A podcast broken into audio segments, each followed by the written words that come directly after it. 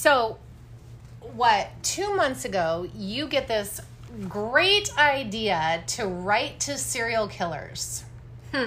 And I was like, ugh, okay.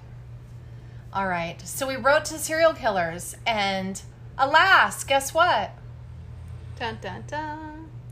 They responded. So we're going to do one today, and I'm going to tell you the story, and then I'm going to read you the letter that he wrote back to us. Okay, I'm here for it. Are you?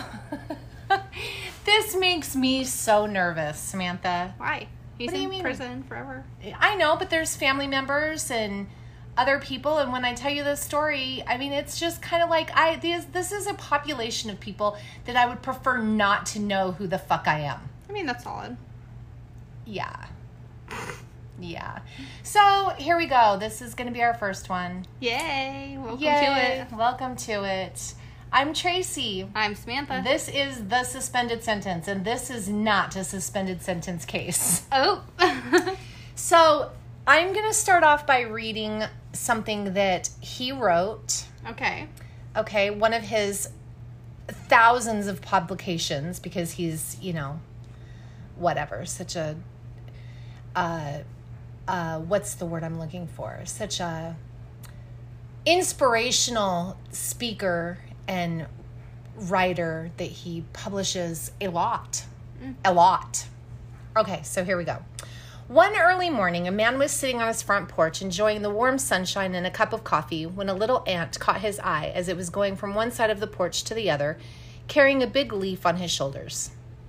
The man watched for almost a half an hour. He saw that the ant faced many impediments, impediments, oh my gosh, during its journey. It would pause, take a detour, then continue towards its destination. At one point, the tiny creature came back to a crack, came to a crack. I can't read today, so that's great. We're starting out strong. At one point, the tiny creature came to a crack in the floor. It paused for a while and analyzed the situation. It then laid down the huge leaf over the crack, walked over the leaf, picked it up on the other side, and continued on its journey. The man was captivated by the cleverness of the ant, one of nature's tiniest creatures. The incident left the man in awe and forced him to think about the vastness of the universe. The diversity of nature was on display right in front of his eyes. Here was this tiny creature, lacking in size, yet equipped with a brain able to analyze, contemplate, reason, explore, discover, and overcome. In about a half hour, they find the ant finally reached its destination, a tiny hole in the corner of the floor, which was the entrance to its underground dwelling. It was at this point that the ant's shortcoming was revealed.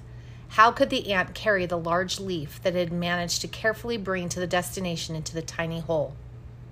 Well, it couldn't. So the tiny creature, after all the painstaking hard work and exercising great strength and skills, overcoming all of the difficulties along the way, left behind the large leaf and went home empty handed. The ant had not thought about this, about the end, before its challenging journey began, and, in the end, the large leaf was nothing more than a burden to it. The creature had no option but to leave it behind so that it could reach its destination.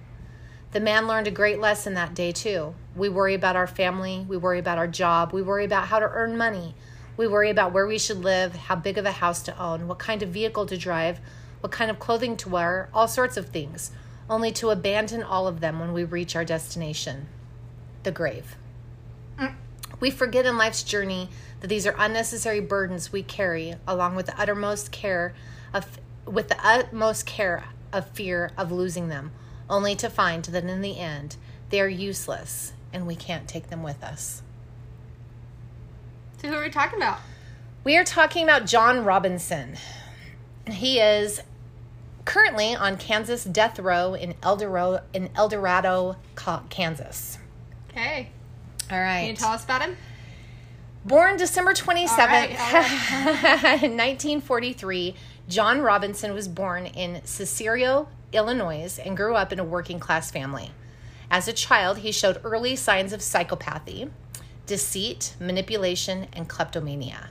He stole from his parents and his school friends and often lied, lied about his class achievements. He did, though, really, he really did earn his Eagle Scout and went to a very prestige Catholic school. He was a good student, he loved animals, and at the age of 13, he got the opportunity to sing for and meet the Queen of England. He also met Judy Garland. All right, then. All right.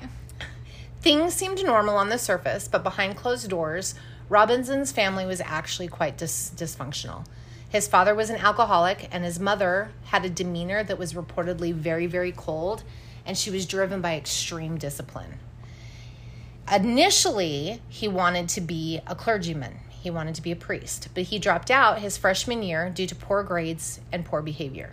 He then enrolled in trade school, and despite a mere two year stint studying radiology that ended prematurely, he was hired as an x ray te- technician by counterfeit, counterfeiting fake credentials. So he makes this resume that's full of just complete bullshit, gets this really, really great job at Chicago Hospital, and and he was an x ray tech. Oh my gosh. In 1964, he married Nancy Jo Lynch and fathered a son, John Jr., in 1965, and twins, Christopher and Christine, in 1971.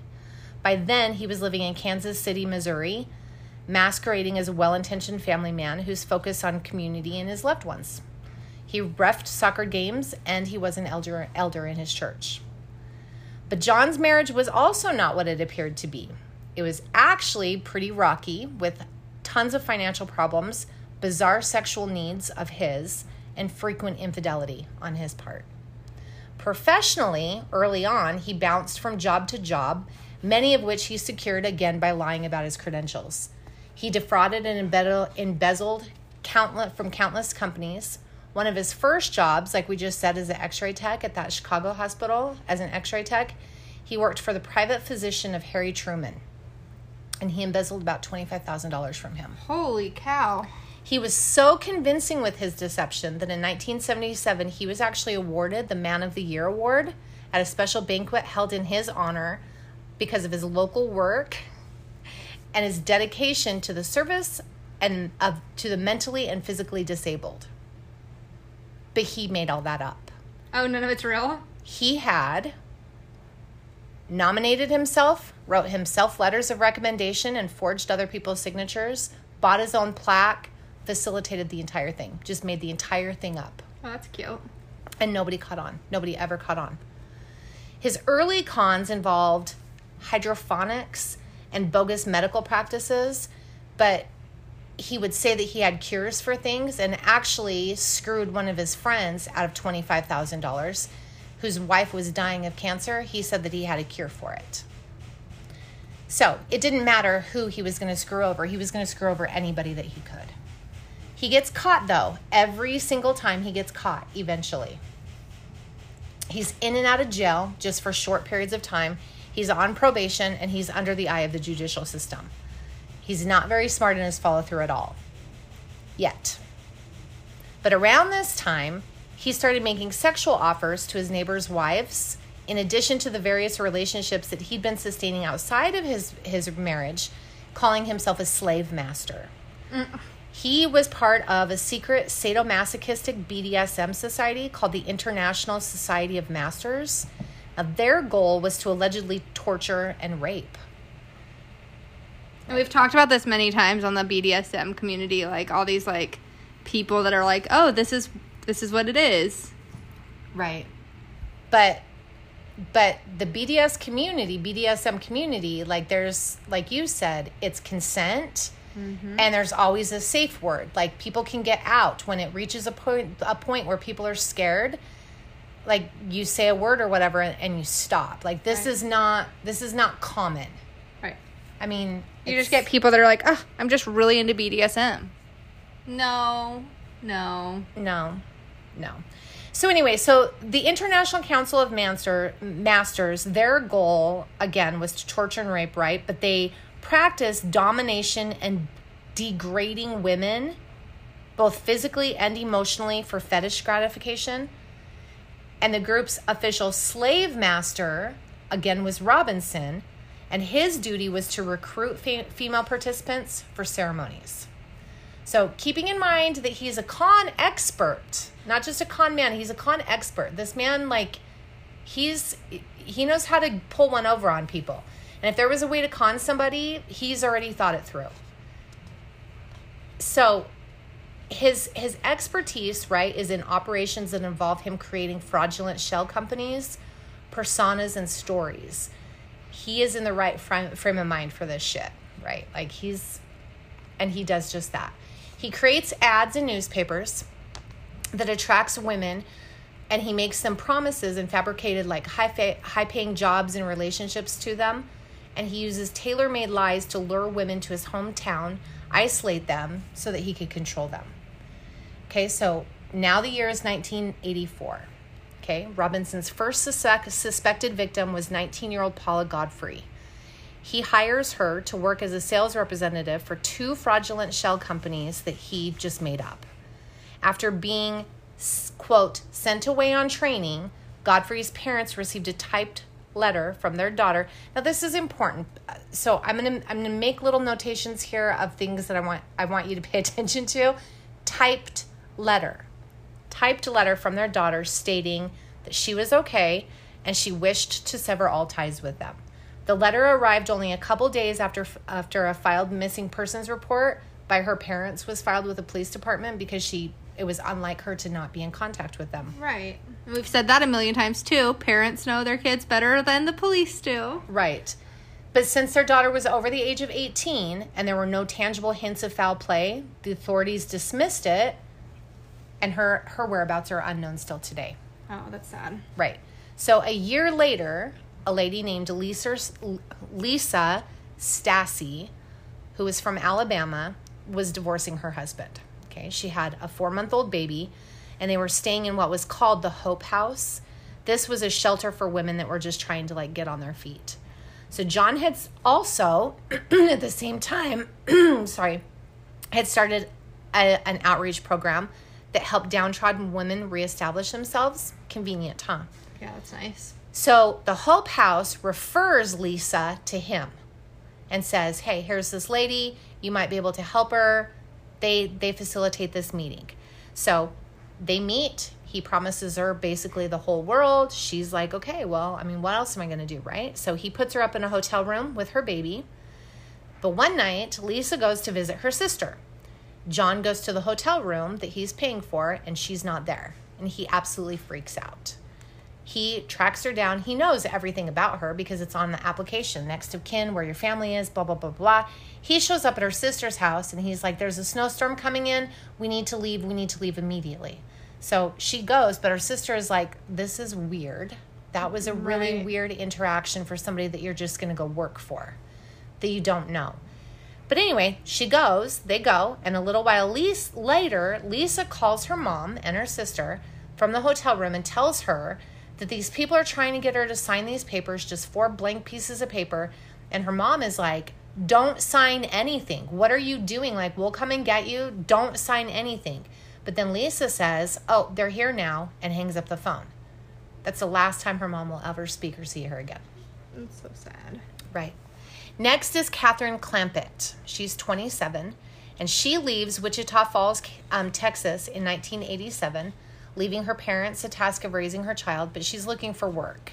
So she leaves, um, she goes, meets Robinson, who promised her a job and a fresh start. Nobody's seen her since June of 1987. Nobody knows. Or was the baby in that in Lisa ever found? I'll get to that. Oh, okay. So in 1985, John gets convicted for conning $50,000 through a false condominium sale. So now he's a realtor. Oh, nice. Right. He spent seven years. The jack of all trades. He he really is. He's just you know over overachiever. He spent seven years in prison though, starting in 1987, shortly after Clampitt vanished.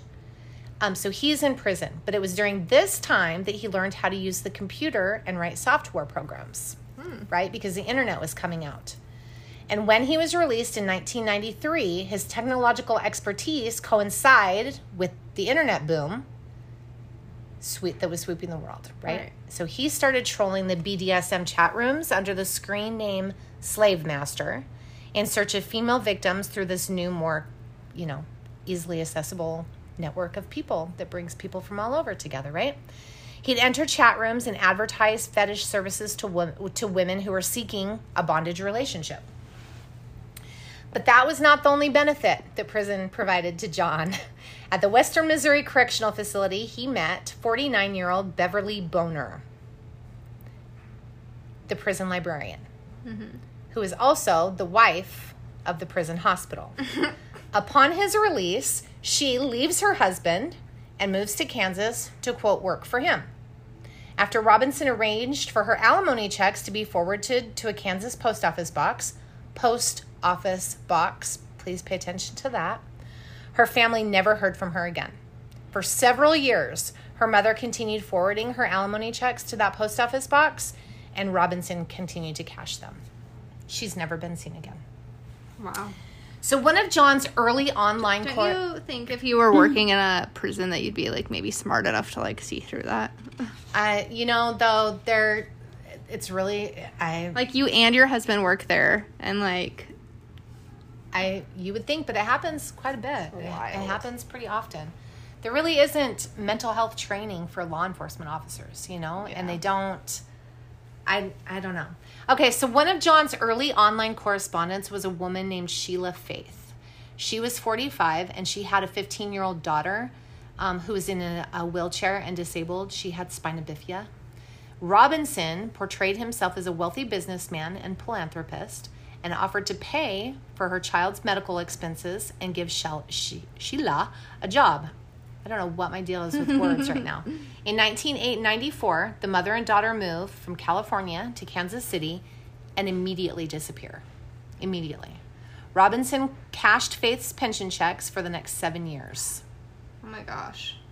21 year old Isabel Lewiska. She's next. She meets Robinson via the internet in 1999. He invited her to come live with him in Kansas City. She was in Indiana at the time. And despite being married herself, he buys her an engagement ring, promises her the world, and off she goes. And she signed a 115 item, quote, slave contract that granted him complete and total control over virtually every single um, aspect of her life. This is like a really gross combination of toy box killer meets um, granny killer in California. Isn't that kind of what it seems like? He's like taking like little inspos from some. He's It's like a really gross combination of He's- all of them. He's really, really just looking for any opportunity that he can to capitalize to the best for him. Yeah. in every single every single aspect. So she signs this slave contract, right? And she wants this life and she signs it, but he now has access to her social security number, her bank accounts, her everything, everything. And all correspondence is going to this post office box that's just to some person, right? So she disappears, obviously. Now Robinson later tells a web designer that he that because she was of I think oh my gosh I should know this. Um, she was not native to to America. She was from somewhere else. So he told a web designer that she had been caught smoking marijuana and she was deported. So he had a reason. He had a he had a valid reason for all of the disappearances that made nobody question it at all. Wow. Right. So, about the time of her disappearance, though, a licensed nurse practitioner named Susan Torden moved from Michigan to Kansas to travel the world with Robinson as a submissive sex slave. He also finds her on the internet. Her mother received several typed, again, typed letters signed by her daughter and purposely mail and oh my gosh and purposely she mailed these while she was overseas. Okay, so she's traveling the world and mailing letters, typed letters back home to mom, apparently, right? But mom is like, yeah, no, my kid can't spell, she can't type, she can't, this isn't how she talks, this isn't from her. Well, it wasn't from her, but but again, no investigation is done, no anything because these are all consenting over the age of 18 people. Right. So law enforcement's doing nothing. So she she calls Robinson because she knows where uh, she her she told her mom where she was going. She calls Robinson and is like, "Hey, where's my kid? Like, have you seen her? Have you talked to her?" And he tells her that she ran off with an acquaintance after she stole money from him. And he's a victim too. Oh my gosh. Right.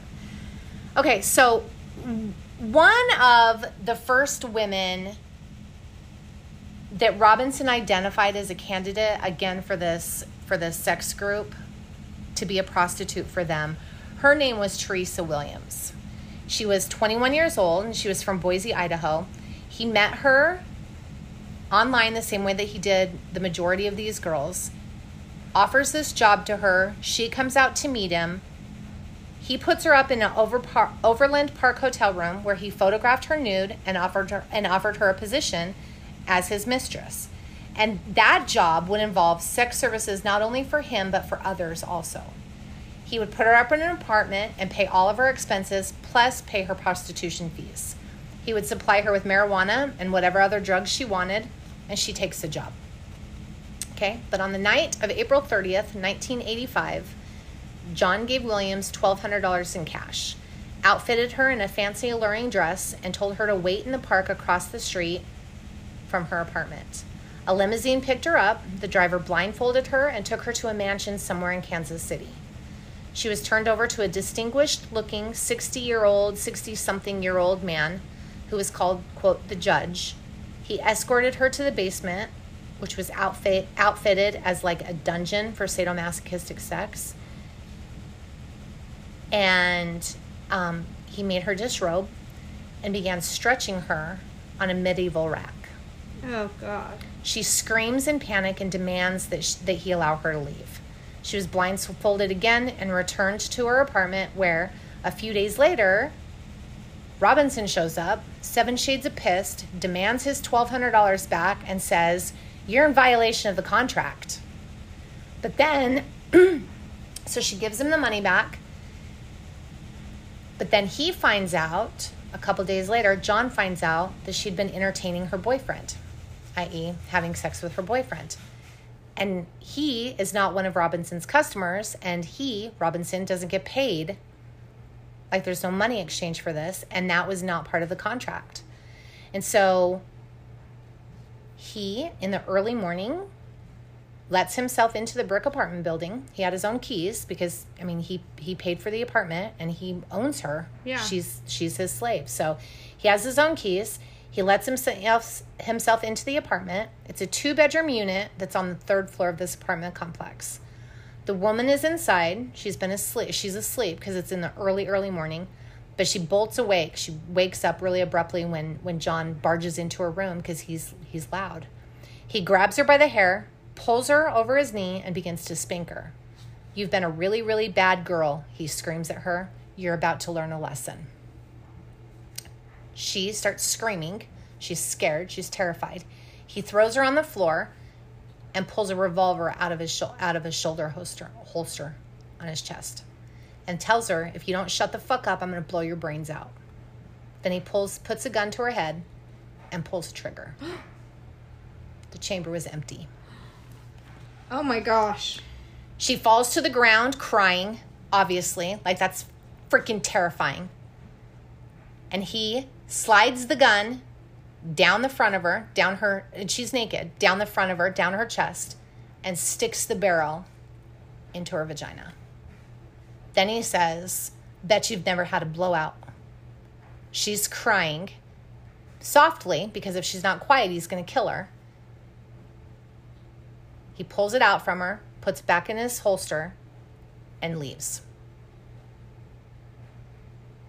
He then goes to his son's soccer game Ugh. that he was refing.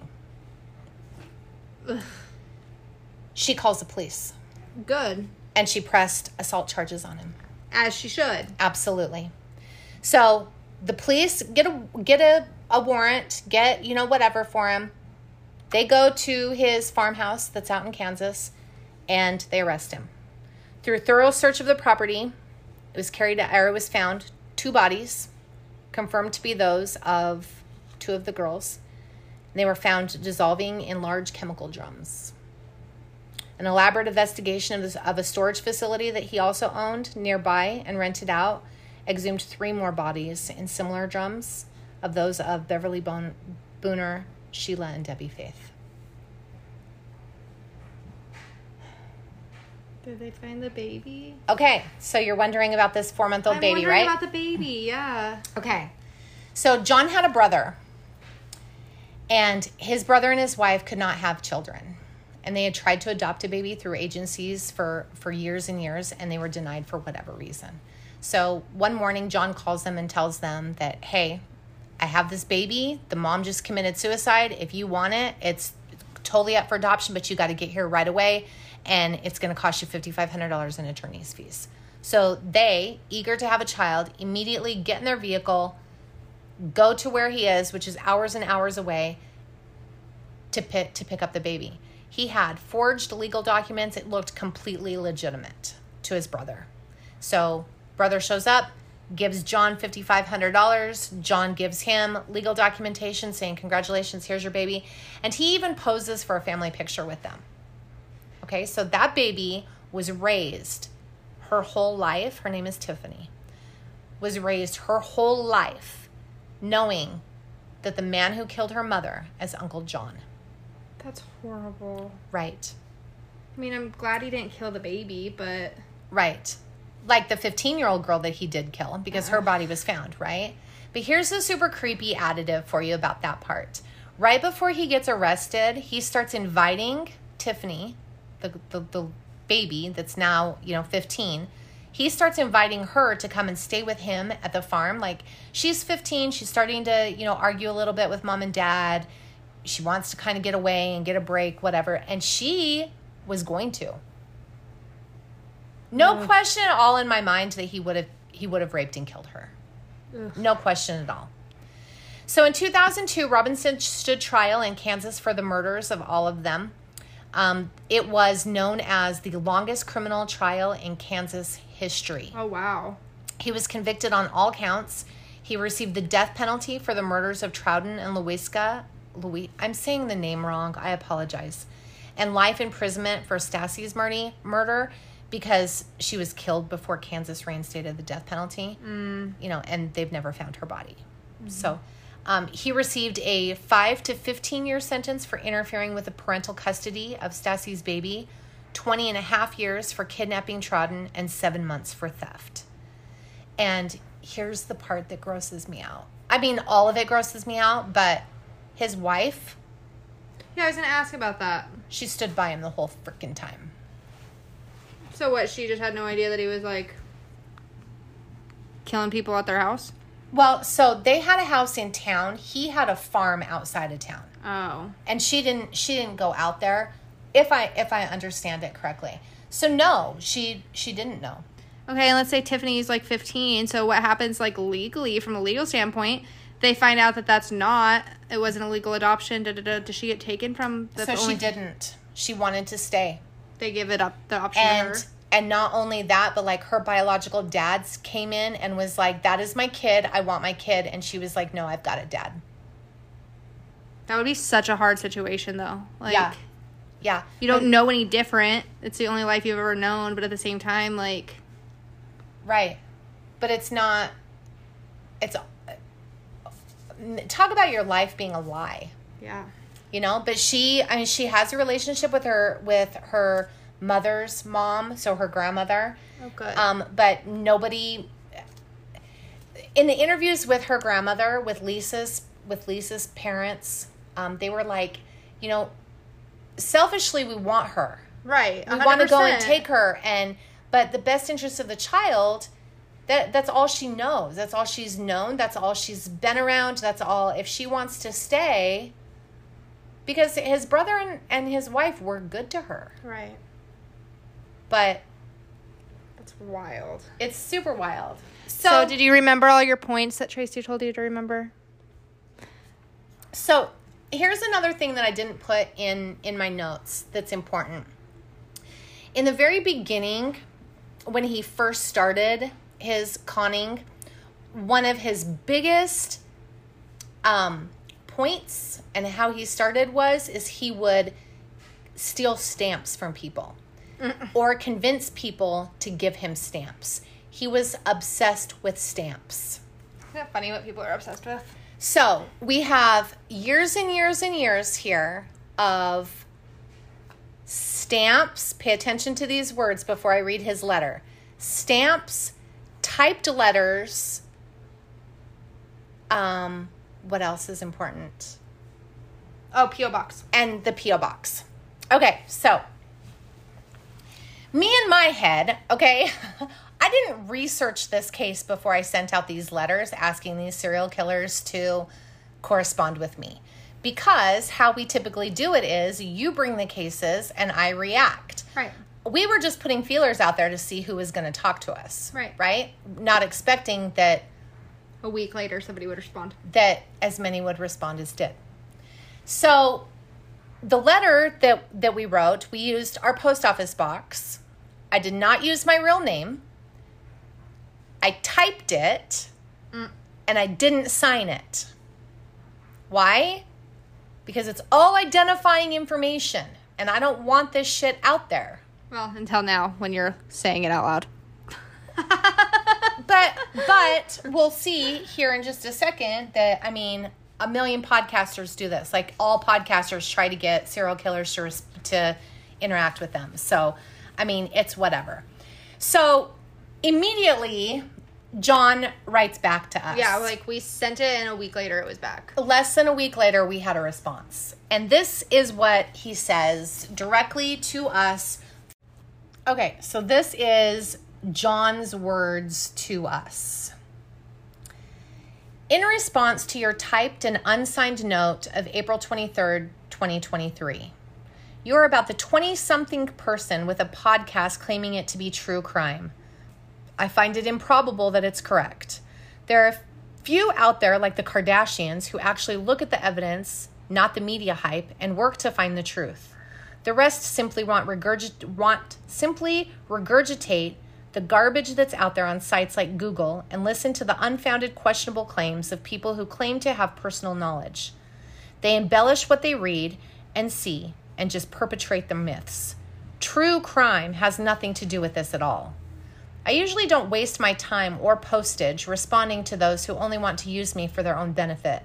For those interested in actually investigating the truth and sincere, sincerely willing to invest their time and effort to advance it, I am an open book. For the record, I have maintained my innocence from day one and still do. That will never change. As long as I have a heart to beat, I will fight to prove it. If you are like most true crime enthusiasts, you consume the Kool Aid presented as fact, never ever taking into consideration how improbable the story is. The more sensational, the better. You enjoy the demoralization of those accused, guilt or innocent is meaningless to you. You want facts? Google Morrison, the destruction attorney who used me to obtain a higher office. Read the article in the Topeka Capital Journal about his honesty and truthfulness. You want to know about me? Find out who I am? Read my books. And then he gives me like all the books that he's written and all the websites that he's done. Um, or go to. I he continues to just give For like a page and a half. yeah websites and things that he's that he's published um, and see some of my cartoons. With some effort you might find one of the 400 plus publications that carry my monthly articles. You might wonder why i never write about my care or self-pity. That is not who i am. Sadly you want the case you want the easy way out to get a story on your podcast without doing any work. So many of you out there my life is full of your letters. For the few of you who really want to find the truth, investigate for themselves to find it, I have the time. For those who simply want ponderification of the garbage already out there, I have nothing. I'm not wasting another stamp. so, so he responded. That's what he has to say. I just thought it was so funny that he's like, your typed letter, and I'm not wasting another stamp. Well, like, sir, you sent typed letters. Well, and I and I probably honestly, like psychologically from a mental health standpoint, I probably triggered the fuck out Oh, of this dude. probably, and you didn't even know it. I And I it didn't was- even know You didn't it. do it on purpose. No, I was doing it. I mean, to conceal. Yeah, to conceal any identifying information, Which is what me, he was doing. Which is what he was doing. But without a doubt, I triggered the fuck out of this dude. Like I just did to him what he did, but not intentionally. I didn't do it intentionally. I didn't. I didn't do it on purpose. I'm just saying. However, like, when I- things happen that should just maybe happen. However, when I when I started to research it, I was like, "Oh shit." Like I am, you know, I don't yield to people, Samantha, but I'm not stupid either. Well, that's a wild case. Did you know that he was also known as like the first internet serial killer? No, I didn't. That's kind of wild. It's also really scary. I guess that makes sense though. It's right when the internet's coming out. Like, and that he learned how to do it in prison. And I've said this like a million times. Prison is an institution for criminality. yeah. And he learned how to do it. He learned how to code and how to write programs in prison. Seems like a good resource. That is a great thing to be teaching con men while they're in your freaking. It's another rev- uh, another revenue of how to do that. It's amazing. So, do you think that because they only found what five bodies Yeah. total? So, do you think the rest of the women, whatever he was putting them in, like where do you think they are at? I don't know. You know, I don't know about decompensation and the chemicals that he was using in the barrels, but I mean, you can't tell me that somebody like that didn't have. He was in prison for what, nine years? Yeah, I mean- seven or something. Yeah. A body could probably completely decompose in nine years. Oh, probably depending on the chemicals that you have them in, and And it's kind of impressive how he's kept his mouth shut. Like Lisa Stasi's body has never been found. well, it's one of those things though that like he's still saying I'm innocent. How are you playing you're innocent when five bodies are found on your farm? What you just think that some other serial killers just like decided that that's a good place to store bodies? Right. And it's I- interesting how he makes those correlations in the letter to us. Like, he is exactly the person that the media is portraying him to be. He is exactly the deviant, lying con man. So do you know anything about his wife? You said that she stood by him the whole time, but like I don't know. I don't know anything about her or where his kids are, Hmm. it's interesting. which is scary. Okay, but so I watched a documentary, though, on Tiffany, the Uh-huh. four month old baby, and she said that after it came out, that she got um, I don't know, like 42 pages or something of a document, typed letters or whatever, that did not come from him, that they don't know where it came from. And it was mailed to one of her relatives, blood relatives, and she held on to it for a long time, saying, because there was the threat that if she told anybody that she would be killed. Oh wow. Which is why I'm like, I know you get way more nervous than I do. I'm like in my brain, but I also go to like I've been to like the Museum of Death with all the letters, and I've like I don't know. I'm a little more morbid than you are. right. Well, I'm just a little bit more like, I guess I'm not a mom. I don't really have like. I mean, I've got like a husband and my fur babies. You have like children to like and I'm a hothead. care for. And so I'm like, I, you know, I mean, I would pull a trigger and ask questions later where you're kind of more calm and mellow headed, and I'm like, danger is everywhere. Join my bubble. Ah, I don't know story time though. This is like completely unrelated. But the other night, so we, my husband and I moved into a new house, and it's significantly larger than anything I've ever lived in before. It's three floors, and now that I'm not home alone anymore, I can say this. But I was home alone, and my, I've got two dogs, and one is like a little tiny dog, and one's a big. She thinks she's a big ferocious beast dog. She is. She would tear somebody's ass out. And she's usually pretty docile unless like you, she loves you. Like if you're alone with her, she's pretty defensive. If I'm alone with She's her, she's extremely protective. yeah. And I'm like, it's like 1 a.m. I'm like peacefully sleeping. And let's just say, like, my house is pretty soundproof. They freaked out. Yeah. And I was like, I'm not investigating that. I'm going to stay in this cute little spot in my house where if they come into me, then I have the upper hand advantage. They don't know where any light switches are. They don't know how to turn on the lights. I'm staying right here. I didn't yell at them because if somebody was like breaking into my house, I was like, I'm not going to be like, stop barking, dogs. right. So they can what follow my voice and come and kill me? No, thank you. So, so you're scared too, actually. When I'm like home, you just usually I'm not, but I'm not It was like my first night there alone, though. I'm not scared. I'm just not stupid. Yeah. Like I don't like I I don't want to fuck with people who I, I don't go looking for a fight. I don't go looking for if a fight finds me, Samantha, I mean you know this. You're my daughter. I will fight. And I, I like to. I will fight. I don't yield to anybody, but I don't go looking for stuff. I don't poke bears. Bears.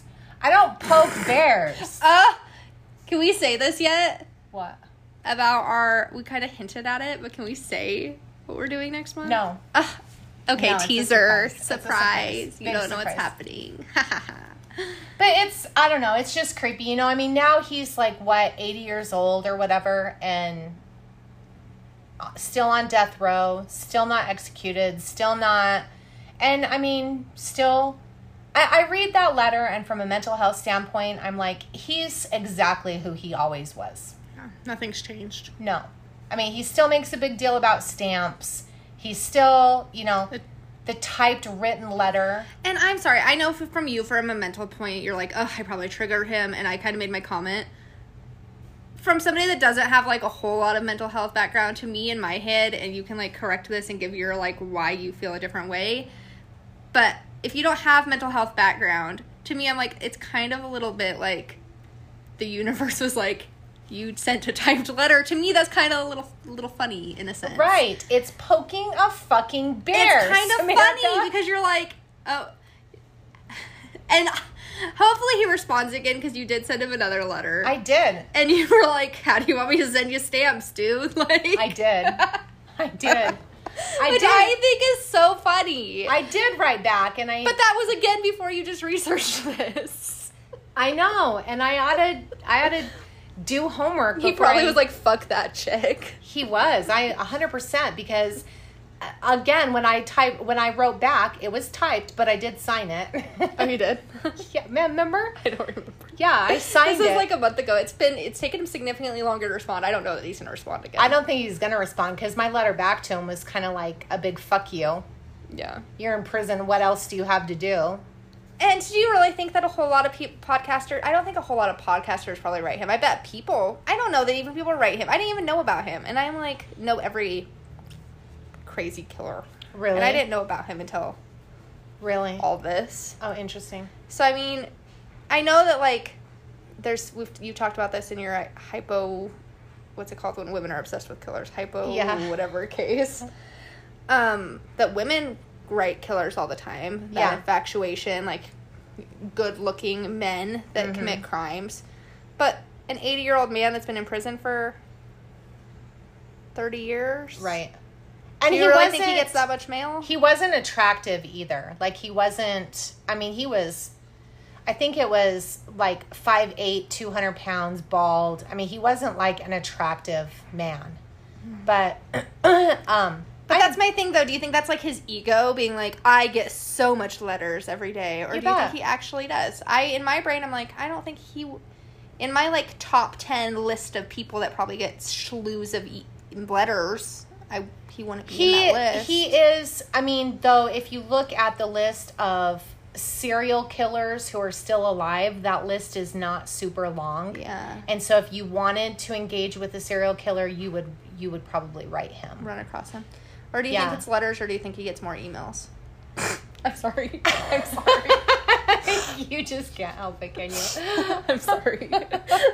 we should maybe if you email him, then he doesn't have to waste a stamp, and it's the internet. You know, I and he hasn't been in in prison that long. So, I mean, honestly, like this is the best way for you know to die, honestly. I mean, you've got healthcare, you've Yeah. got medication, you're safe, you're whatever. I I don't know.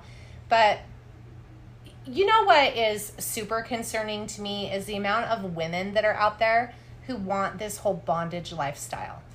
That Yeah. has got to come from significant childhood trauma. I don't know, like that's to that extent to be like here here's a 115 page contract that I can own you and I'd be like fuck you. be a man and tell me Tracy what to do. Good luck. I mean, that's fair. That's fair. I, if you were my mother and if family members didn't listen, we could take this a really weird way, but we're not going to do that today. No, please don't. Please don't because this is like it creeps me out. It's really scary and how he capitalized on people and pretended. And in addition, these places like the Hope House not validating that he was who he said that yeah, he was. Yeah, that's the part I think that's like the most that it was a referral. And his probation. He was on probation the whole time. Yeah, you didn't check in on anything. I mean, fine. maybe Well, that's like oh gosh, um, it's not like he was under the radar. Nobody knew that he was a slime bucket. why can't I think of his name right now? The clown killer. Yeah.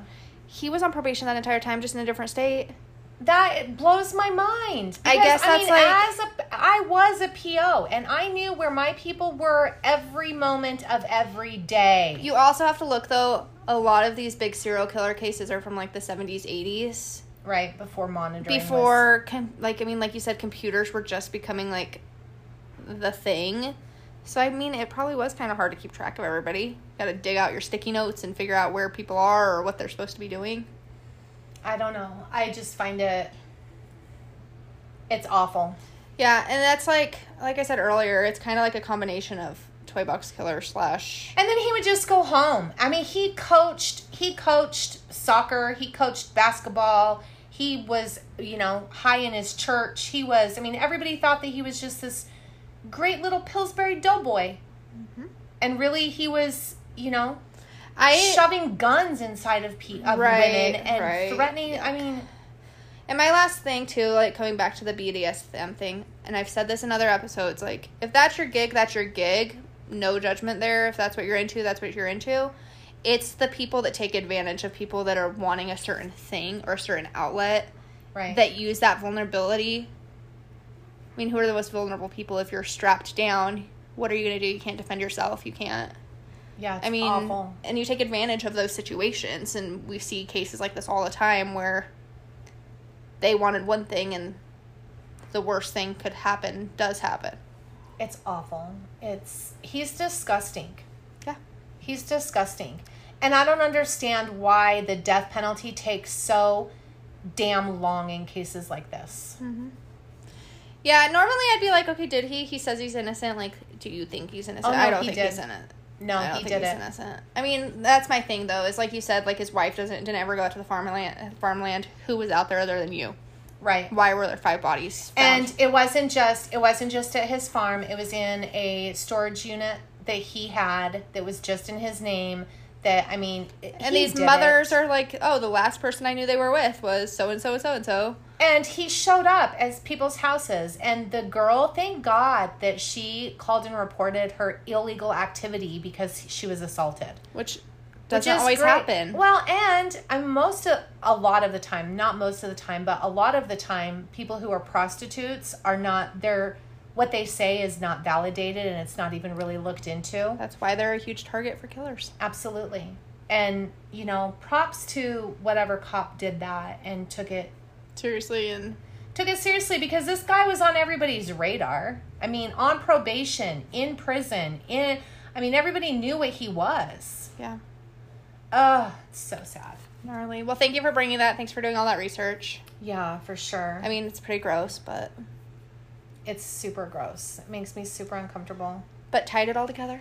Yeah. I wish it was more of an exciting letter, but I feel like you get a decent like look into his psyche from that. Oh, I got a lot out of that letter.